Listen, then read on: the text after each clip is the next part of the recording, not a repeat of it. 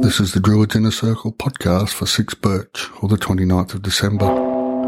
A fairy ring glistens in the dawn light. The enchanted and the wondrous are yours this day. You are beginning a journey of the impossible becoming real.